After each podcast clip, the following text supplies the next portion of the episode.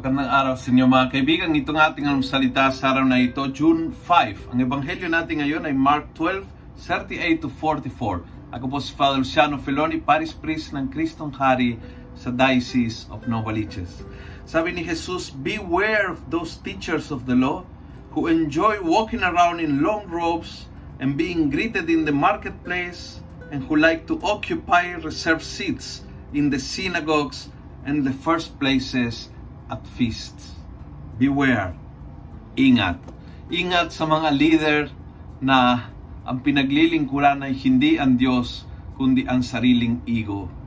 Kapag ang leader na, na sinusundan mo, let it be leader ng iyong uh, ministry o can be even your parish priest can be even uh, ang isang leader na tinitingala mo, kung ang taong ito ay masyadong believe sa sarili, masyadong buhat ng sariling bangkito, masyado nagpapa-importante, laging kailangang i-announce, i-acknowledge, laging kailangan may certificate of appreciation sa lahat ng gagawin, laging kailangan by appointment, lahat ng approach sa kanya, laging kailangan in written, ang lahat, yung, yung parang masyadong feeling Pangulo ng Pilipinas, feeling uh, Pope of Rome. Parang kung, masyadong nararamdaman mo na na masyadong mataas ang tingin sa kanyang sarili, beware because a person na masyadong binubuhat yung sarili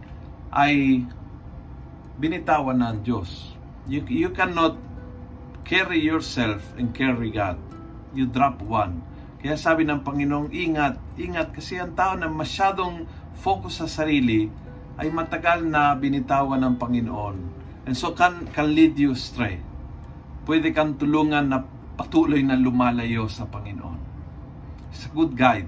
Good guide how to look at our leaders, religious, political, and all kind of leaders. Kung nagustuhan mo ang video ito, pass it on. Punuin natin ang good news sa social media. Gawin natin viral, araw-araw ang salita ng Diyos. God bless.